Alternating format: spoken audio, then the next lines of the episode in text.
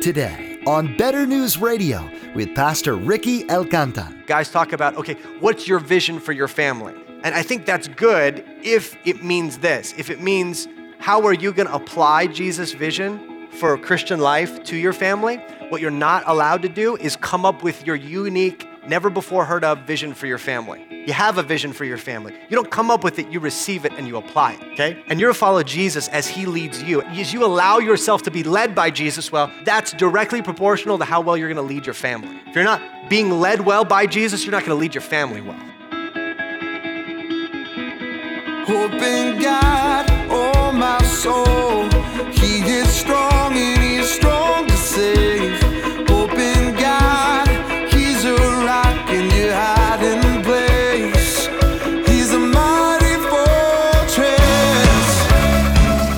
Today's teaching, Pastor Ricky will be focusing on exhorting the men to love their lives and to lay down their life for them, just as Jesus laid down his life for the church. As a husband and father, you're called to lead your family in the way of godliness. The only way you can truly lead your family in the ways of the Lord is if you're first living for God in your own personal life. Once you purpose to live for God and have a deeper, intimate relationship with him, your family will naturally follow. Now, here's Pastor Ricky with his continuing study entitled, A Countercultural Marriage. Husbands, this is what we're called to do, but we're called also to apply this hope-filled leadership with love. The same kind of love that Jesus showed for his church. Listen, this is not barking orders at your family, right? Uh, this isn't like the Von Trapp family where you blow the whistle and everyone lines up and you're like, all right, here's the marching orders for this week. Little Jimmy, here's yours. Wife, here's yours. All right, let's go. And like you just, you know, that is not, that's not what, what servant leadership is supposed to look like. We're called to love our wives as Christ loved the church. One of, one of the most striking things I think my, my dad did growing up um, was he talked to me about marriage. He talked about uh, what the Bible's view of marriage was. We, he prayed for my future spouse even when I was a kid. But the most meaningful thing, one of the most meaningful things he did to shape my view of marriage was this. Every day when he got home from work, the first thing he did was kiss my mom, even when they were fighting. Right? You pick up on this as a kid, right? You know that like the last phone call like an hour ago between your parents like wasn't like super good. And you could tell like, you know, your mom, like, here's the door open and she's like trying to be like, okay, okay. And my dad comes in and he's going like, okay, you know, but without fail, at least that I could remember, um, he came in and he kissed my mom. And he, he, he tried, he exerted effort to love my mom. And that, that meant something to me. He, he almost without fail took my mom on a date every week or two from when I was a kid, right? You don't have to do date night, but that's just how they did it. And, and that, friends, I, I think that is what hope-filled leadership looks like applied. Okay? It's not like, wife, I read this in the Bible, come on! It's it's tender. It's affectionate. It's when your wife is struggling, you pause your schedule to care for her. And, and I think you have to understand this. Any talk about wives submitting or following or being subject or whatever terms the Bible uses has to be understood in the context of strong Christ-like servant leadership. Husbands are called to faith, to hope-filled leadership applied with love. And, and wives and families flourish when they're being led toward Jesus' vision and they're loved well. And look, let me just one more clarification. This is not you coming up. This is good in some ways because I hear a lot of times guys talk about, okay, what's your vision for your family? And I think that's good if it means this. If it means how are you going to apply Jesus' vision for Christian life to your family? What you're not allowed to do is come up with your unique, never before heard of vision for your family. You have a vision for your family. You don't come up with it, you receive it and you apply it, okay? And you're to follow Jesus as he leads you. As you allow yourself to be led by Jesus, well, that's directly proportional to how well you're gonna lead your family. If you're not being led well by Jesus, you're not gonna lead your family well. Hope-filled leadership applied with love in everyday life. Now, real briefly, I just wanna make a comment here about Abraham since Abraham was brought up. Abraham is kind of a strange example for us to talk about marriage. Abraham failed miserably multiple times in his marriage. Um, he was the guy, if you're familiar with him, that more than once, which is crazy to me, thought someone was gonna kill him, like a king. So because he figured this king checked out my wife, noticed that she's pretty attractive, he's gonna kill me and marry her. So he goes, this is a brilliant plan, terrible plan. Why don't you just like say that you're my sister, and then that way he can marry you and not kill me? It's like a fail. That's a major fail. Not good. Um, he trades his own wife for safety. Guys, I want, I want you to have hope here. You're gonna fail. Uh, we do fail. We, we may not trade our wife in the same way for our safety, but friends, we trade, you can trade your wife for your career. You can trade your wife for your comfort. You can trade your wife for pornography. You can trade your wife for any number of things. You will fail, but what matters in that moment is how you lead yourself out of it and lead your family out of it. Um, I've watched guys get paralyzed by failure in their home. That once a pattern is set, it's almost like they can't dislodge it because they're so defeated. They go into marriage thinking, I'm gonna be a great husband, I'm gonna do this and this and this and this, and they start failing. And what happens then is that mountain of failure keeps them buried. And every once in a while, they get enough kind of gumption and go like, oh, I'm gonna try to throw it off. And they make a run at it for like a, a month, two months, three months, six months. And then when they begin to fail again, it just cuts their legs out from under them. Brothers and sisters, we will all fail. Husbands, you will fail. But what matters in that moment is that hope-filled leadership means leading yourself to repentance. Your marriage isn't without hope. It will be if you give up, but it will not be if you lead yourself to repentance. You may need to lead your family to repentance, but don't give up. Because there's one thing that Abraham did really well. Okay? Despite that, there was one thing he succeeded in where it really counted, and that's in Hebrews eleven.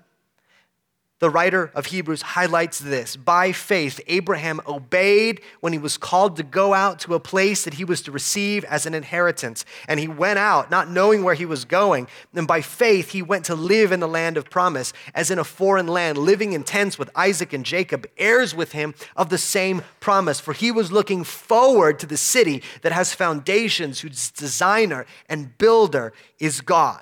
Listen, this is the one thing Abraham did really, really well. He believed God enough. He set his hope in God enough to risk everything and follow the Lord.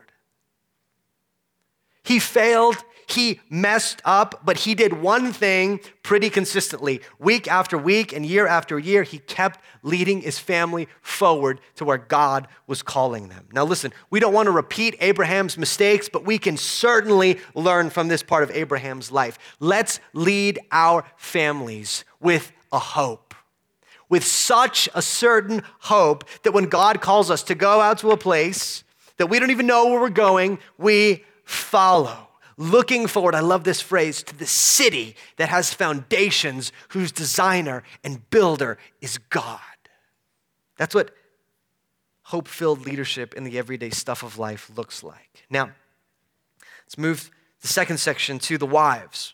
And this is what I believe First Peter two, looking at the book, would sum up the call to the wives would be. It's this: wives are called to hope-filled following with respect in everyday life. Now, this is not everything the Bible says about wives. I'm trying to be faithful kind of to this part of Scripture. This following of Jesus should be full of hope. You should be setting your hope fully on Jesus and on the hope of eternity. You should be setting your hope on Jesus, as Peter is calling you, not on the stuff of this world, not on the fact that this year you'll finally get in shape and look better, not on this year you're finally gonna look better than your sister-in-law at Christmas or whatever. Like, you're meant, you're intended, you're called to hope-filled following of Jesus. You should have the same deep passion for the mission of God that your husband is called to. You should have a hope that results in you living a holy life, that results in you making disciples, that results in you wanting to build the church and proclaim the name of Jesus in your neighborhood, in your family, and around the world. But that hope-filled following of Jesus leads you to bring strength to your husband as you support and uphold your husband. Look, in in order to get to that place, you need to think, I'm following Jesus. And Jesus has asked, as part of my following him, to help support and uphold and follow my husband. And again, I, last week I'm talking about this, this is qualified. This doesn't mean situations of abuse. This doesn't mean just anything. It doesn't mean following him into sin. I'm not talking about any of that. Um, but it means when he is trying to lead your family to the vision laid out in First Peter, to make disciples, to build the church, to proclaim the gospel, that you come alongside and rather than undercut it, rather than demean it, rather than make fun of him, rather than saying he can't do it, rather than nagging him, you say, what can I do to help our family get there? Hope-filled support and following of your husband when he needs it the most. Um, and again, the, the example here is Sarah, which is, is a strange example because she failed at times as well. She didn't believe God's promise that she would have a child. She went along with Abraham's foolish plans. She sometimes traded her husband for her safety or her success. And you are going to fail too. There, there's going to be times you demean your husband, you undercut him. There'll be times that he's crying out for help, but you don't help. But in those moments, following Jesus means following him to repentance. Not believing that the whole thing is over, but instead saying, okay, Jesus, I'm gonna follow you, even when I don't feel like I'm following, like I wanna follow my husband. But there is one thing that Sarah did really, really well. Uh, imagine this. Imagine one day your husband gets home from work and says this, I've heard from the Lord. We're supposed to leave here, this city, and we're supposed to go to sub-Saharan Africa. There we will build a school and a church and die on the mission field. And you're thinking, um, my family lives here. Um, your children, who are our children, go to school here with all of their friends. Um, I found the one person in America that gives me a decent haircut here. And you think that we are going to go to sub-Saharan Africa where we'll spend two years learning the language so we can spend fifteen years investing in a bunch of people and no one in America will ever know. They don't even have internet, so I can't put it on Instagram or Facebook. So people like know that I'm doing this. But Sarah said, okay. She kept choosing week after week and year after year in the desert to follow God and follow her husband. Remember, th- this is not just about one big moment where you'll have to submit to some big decision your husband makes. I-, I talked to a husband and wife one time that I respected a lot, and I asked the husband, okay, how many times were you and your wife really at an impasse where you where your wife disagreed and you tried to reason with her and you kind of went back and forth and then you kind of just had to make a decision and your wife said, okay, listen, I, I'm just gonna, I'm gonna, I don't, I'm not seeing it, but I'll, I'll go with you if you wanna go there, or I'll follow you on this if you wanna go there. This guy had been married like thirty years, and he said, you know what? I think maybe twice. Maybe twice. I think the first one was like circumstantially decided everything. Maybe once then, okay? This isn't like every week you're just like, okay, husband, what do you want me to do? This is you guys working together, following Jesus together, but you seeking to support him, uphold him, help him, as he is the spiritual leader of your family, leading you guys forward to what Jesus has for you. And briefly, I want to address singles here. Singles, this is what I would summarize your call today as. Singles are called to a hope-filled pursuit of God. Now, I wish we could go there, but First Corinthians seven interrupts our conversation, and Paul would butt into this and say, hey, hey, hey, whoa, whoa, whoa, whoa, whoa. Some are not called to marriage. And a big summary of First Corinthians seven, which you should read for yourself, and we don't have time to get into all of it. Big summary of that is get married if it helps you serve God better. Do not get married if it does not. Period. Now, The ultimate end of marriage then is not about you, and but is it about God? It's not about finding your one person who's going to give you warm fuzzies for the rest of your life, because they're going to get old and wrinkly. Um, the point is, can you serve God better married? Can you serve God married to that person better?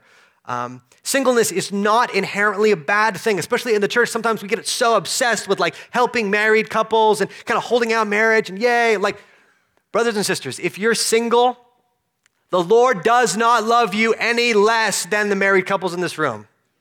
We love you. We respect you for following Jesus. We know it's hard. And faithfulness in your season of life looks like pursuing the Lord. And so I'm going to speak real briefly because statistically, a lot of you are going to end up married at some point. I want to give two pieces of encouragement. First is this: getting ready for marriage looks like a faith-filled pursuit of Jesus. You wanna know how to get ready for marriage? Okay, guys, listen, you can't lead anyone unless you lead yourself first. Okay, so sometimes I've had guys over the years say, man, I really wanna get ready for marriage. Is there something like in the church I can lead? And my response is, yes, it's yourself. It's reprioritizing your time away from video games into something constructive, okay? That's a great way to get ready for marriage. Well, I wanna lead like a service team. Let's do the video game thing first, then the service team. Girls, you are called to follow Jesus, and as you learn to follow Jesus well, that's gonna set you up for success in your marriage. So think about how, how, how it's going. How are you doing with the mission Jesus has given you to be a disciple and to make disciples? Are you seeking out wisdom from older men or older women who have been a little bit ahead of you that you can learn from? How is your time management going? Do you waste your time or use it well? How is your self-control going? Do you binge on movies and video games and YouTube videos, or are you disciplined? How's your money management going? Do you spend more than you have? All these are super practical ways to follow Jesus. And that's gonna set you up for success in your marriage. And second, finding the right person to marry starts with finding someone on a faith-filled pursuit of Jesus. Now listen, if you're a Christian, and you're, somebody asks you, oh, what are you looking for in a future spouse? You know you have to put, oh, uh, you know, obviously first, um, you know, they should be like a strong Christian. Um, but I think, listen, I said that to people. That was like the perfunctory deal, because under that I had the real stuff. So think about this. Do the people that you've crushed on or pined after or dated actually reflect that that is the most important thing to you? See, according to Paul in First Corinthians seven, marrying is secondary to serving Jesus. And so if marrying that person, dating that person, spending time with that person won't help you serve Jesus, do not do it. But she's sort of a Christian is the first sentence to many conversations I've had that all end badly in general. There's exceptions, but in general. I, I wanna plead with you guys a little bit. I- I've seen so many Christian men and women get sidelined by pursuing relationships that don't really pass this test. And what happens is, rather than going from the starting point, is this person gonna help me follow Jesus? And going from there, you start with, I really like them, so how can I get that into the category of like being okay, that they sort of like Jesus? And so you, you have all kinds of stuff. Well, you know, the thing is that they are not really totally following Jesus, but it seems like when I talk about the Bible, they're really interested a lot more in it, and so I just feel led to disciple them. Um, and and no, suddenly, people who have no heart for discipleship have a great heart for discipleship. They're just very concerned about this attractive person that happens to be uh, in their circle of life, and they just need to spend some time over coffees and things like that. Uh, same thing happens with, with folks that, that aren't married, I mean, that, that, that are not Christians. Um, it, it's, it's so common. I, I wish, guys, when I did college ministry especially um, in Maryland, there were so many conversations I had with people who were like, well, I just want to help them, you know, meet the Lord. And suddenly people who were not evangelistic at all have a great heart for evangelism, as long as the other person is extremely attractive. And guys, let's just be honest with ourselves a little bit. We, we feel that tug. We don't like being alone. It's not fun being alone in a culture that is pushing you constantly and telling you that you're not valuable unless you have a date on Friday. But Paul would go, listen, single, it's hard, but we're here to serve Jesus. And so if dating that person, if marrying that person, if being with that person is going to help you love Jesus well, then do it. And if not, then don't. Finding the right person to marry starts with finding somebody on a faith-filled pursuit of Jesus. Now, I want to end in a really particular place here, and it would be easy to end and go, okay, listen, here's what here's what we got to do, guys. We all have to like suck it up and try harder. So, guys, suck it up. Come on. Like, and guys sometimes will do this, and they'll get in front of the mirror and be like, all right, this is the year. I'm going to work on my marriage, right? Girls, I'm going to stop undercutting my husband and go, they go all like girl power and are like, yes, I'm just going to do this. And the problem is this, we fail. And then when we fail, we get paralyzed by guilt. And when we get paralyzed by guilt, we stop trying. Here are two truths that you have to hear today at the end. The first is this. When you fail in small moments, Jesus obeyed for you in small moments. We think of Jesus' work on the cross as this big, epic moment, and it's true, it was. He was on the cross, he bore the wrath of God, he covered our sins, but Jesus took our place on the cross so that if we believe in him, our sins will be wiped away. But how did he do that? First Peter three eighteen says this, "For Christ also suffered once for sins, the righteous for the unrighteous, that he might bring us to God."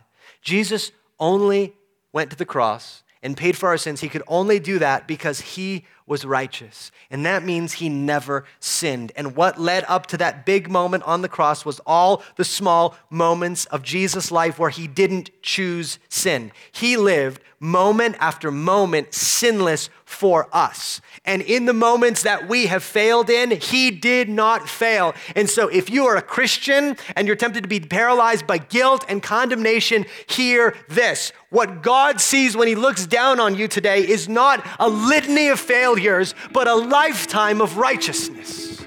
Listen, you're gonna blow it in small moments. And when you do, you're gonna be tempted to give up. But this is what you need to remember. Jesus didn't blow it. When you get sinfully angry and you're defeated and you wanna give up, you can say this, Jesus didn't blow it. And his record is mine before God, so I don't have to live in condemnation. And then remember a second thing, Jesus gives power to obey in small moments. Jesus didn't just die for you, he was raised for you so that you could have resurrection power from the Spirit as a Christian. If you've believed in Christ, he sent his Spirit into your heart so that you can choose to obey. Hope in God, oh my soul, he is strong and he is strong to save. Hope in God, he's a rock and your hiding place.